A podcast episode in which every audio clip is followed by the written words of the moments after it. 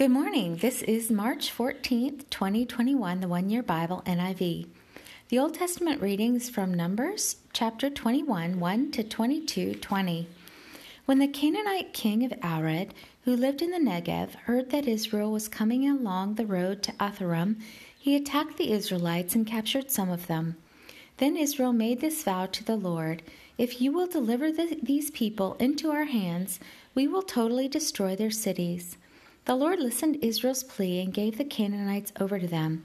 They completely destroyed them and their towns, so the place was named Hormah. They traveled from Mount Hor along the route to the Red Sea to go around Edom, but the people grew impatient on the way. They spoke against God and against Moses and said, Why have you brought us up out of Egypt to die in the desert? There is no bread, there is no water, and we detest this miserable food. Then the Lord sent venomous snakes among them. They bit the people, and many Israelites died.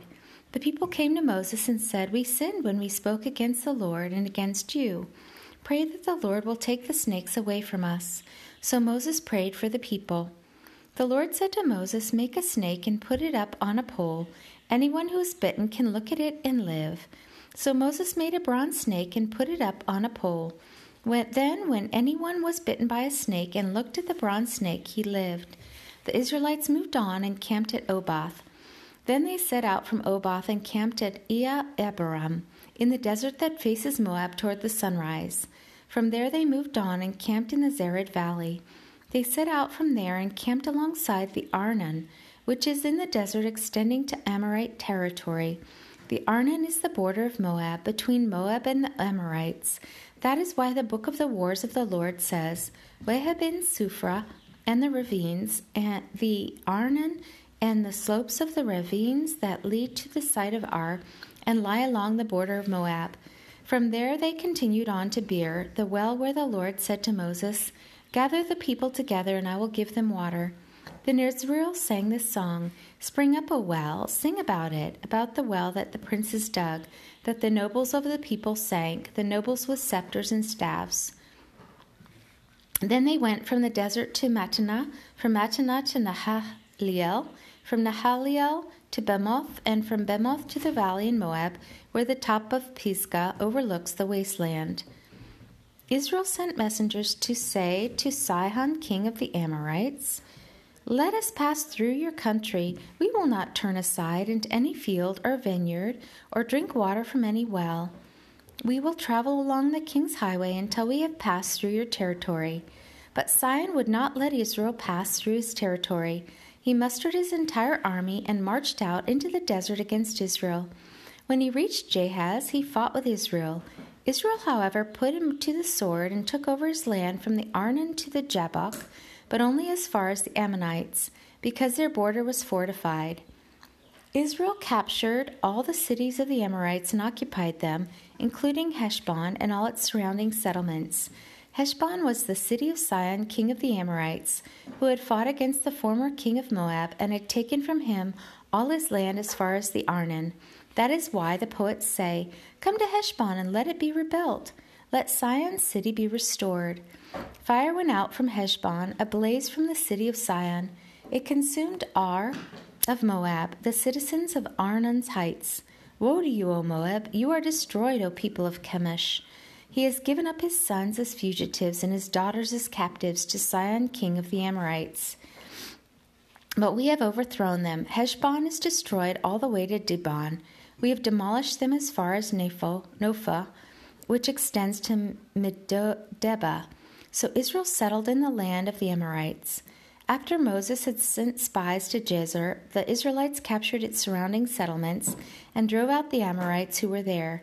Then they turned and went up along the road toward Bashan, and Og, king of Bashan, and his whole army marched out to meet them in battle at Edrei.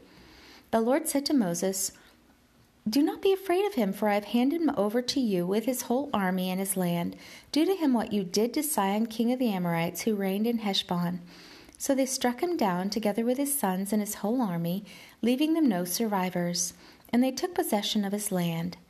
Then the Israelites traveled to the plains of Moab and camped along the Jordan across from Jericho. Now Balak, son of Zippor, saw that all that Israel had done to the Amorites, and Moab was terrified because there were so many people. Indeed, Moab was filled with dread because of the Israelites. The Moabites said to the elders of Midian, This horde is going to lick up everything around us as an ox licks up the grass of the field. So Balak, son of Zippor, who was king of Moab at the time, sent messengers to summon Balaam, son of Beor, who was at Pethor near the river in his native land. Balak said, A people has come out of Egypt. They cover the face of the land and have settled next to me. Now come and put a curse on these people, because they are too powerful for me. Perhaps then I will be able to defeat them and drive them out of the country, for I know that those you bless are blessed, and those you curse are cursed. The elders of Moab and Midian left, taking with them the fee for divination. When they came to Balaam, they told him what Balak had said. Spend the night here, Balaam said to them, and I will bring you back the answer the Lord gives me. So the Moabite princes stayed with him. God came to Balaam and asked, Who are these men with you? Balaam said to God, Balak, son of Zippor, king of Moab, sent me this message A people that has come out of Egypt covers the face of the land. Now come and put a curse on them for me. Perhaps then I will be able to fight them and drive them away. But God said to Balaam, Do not go with them. You must not put a curse on these those people, because they are blessed. The next morning Balaam got up and said to Balak's princess, Go back to your own country, for the Lord has refused to let me go with you. So the Moabite princes returned to Balak and said, Balaam refused to come with us. Then Balak sent other princes more numerous and more distinguished than the first. They came to Balaam and said, This is what Balak, son of Zippor, says Do not let anything keep you from coming to me, because I will reward you handsomely and do whatever you say. Come and put a curse on these people for me.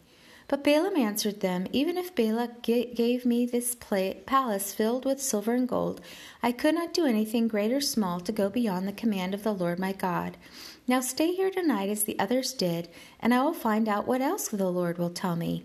That night God came to Balaam and said, Since these men have come to summon you, go with them, but do only what I tell you. The New Testament reading is from Luke 1 26 to 56. In the sixth month, God sent the angel Gabriel to Nazareth, a town in Galilee, to a virgin pledged to be married to a man named Joseph, a descendant of David. The virgin's name was Mary. The angel went to her and said, Greetings, you who are highly favored, the Lord is with you. Mary was greatly troubled at his words and wondered what kind of greeting this might be. But the angel said to her, Do not be afraid, Mary, you have found favor with God. You will be with child and give birth to a son, and you are to give him the name Jesus. He will be great and be called the Son of the Most High. The Lord God will give him the throne of his father David, and he will reign over the house of Jacob forever. His kingdom will never end. How will this be, Mary asked the angel, since I am a virgin? The angel answered, The Holy Spirit will come upon you, and the power of the Most High will overshadow you. So the one, the Holy One to be born, will be called the Son of God. Even Elizabeth, your relative, is going to have a child in her old age, and she who was said to be barren is in her sixth month, for nothing is impossible with God. I am the Lord's servant, Mary answered. May it be to me as you have said. Then the angel left her. That time Mary got ready and hurried to a town in the hill country of Judea, where she entered Zechariah's home and greeted Elizabeth. When Elizabeth heard Mary's greeting, the baby leapt in her womb, and Elizabeth was filled with the Holy Spirit. In a loud voice she exclaimed, Blessed are you among women, and blessed is the child you will bear. But why am I so favored that the mother of my Lord should come to me? As soon as the sound of your greeting reached my ears, the baby in my womb leapt for joy. Blessed is she who has believed that what was what the Lord has said to her will be accomplished. And Mary said, My soul glorifies the Lord, and my spirit rejoices in God my Savior, for he has been mindful of the humble state of his servant. From now on, all generations will call me blessed. For the Mighty One has done great things for me. Holy is his name. His mercy extends to those who fear him from generation to generation. He has performed mighty deeds with his arm. He has scattered those who are proud in their inmost thoughts. He has brought down rulers from their thrones, but has lifted up the humble. He has filled the hungry with good things, but has sent the rich away empty. He has helped his servant Israel, remembering to be merciful to Abraham and his descendants forever, even as he said to our fathers. Mary stayed with Elizabeth for about three months and then returned home. Psalm 57 1 to 11. Have mercy on me, O God, have mercy on me, for in you my soul takes refuge. I will take refuge in the shadow of your wings until the disaster is past. I cry out to God Most High, to God who fulfills his purpose for me. He sends from heaven and saves me, rebuking those who hotly pursue me. Selah, think about it. God sends his love and his faithfulness. I am in the midst of lions, I lie among ravenous beasts men whose teeth are spears and arrows, whose tongues are sharp swords. Be exalted, O God, above the heavens, let your glory be over all the earth. They spread a net for my feet, I was bowed down in distress. They dug a pit in my path, but they have fallen into it themselves. Selah, think about it. My heart is steadfast, O God, my heart is steadfast. I will sing and make music. Awake, my soul, awake, harp and lyre, I will awake in the dawn. I will praise you, O Lord, among the nations. I will sing of you among the peoples. For great is your love, reaching to the heavens. Your faithfulness reaches to the skies. Be exalted, O God, above the heavens. Let your glory be over the earth, all the earth. Proverbs for today is 11 9 to 11. With his mouth, the godless destroys his neighbor, but through knowledge, the righteous escape. When the righteous prosper, the city rejoices. When the wicked perish, there are shouts of joy. Through the blessing of the upright, a city is exalted, but by the mouth of the wicked is destroyed. The word of the Lord. Thanks be to God. Walk with a king today and be a blessing.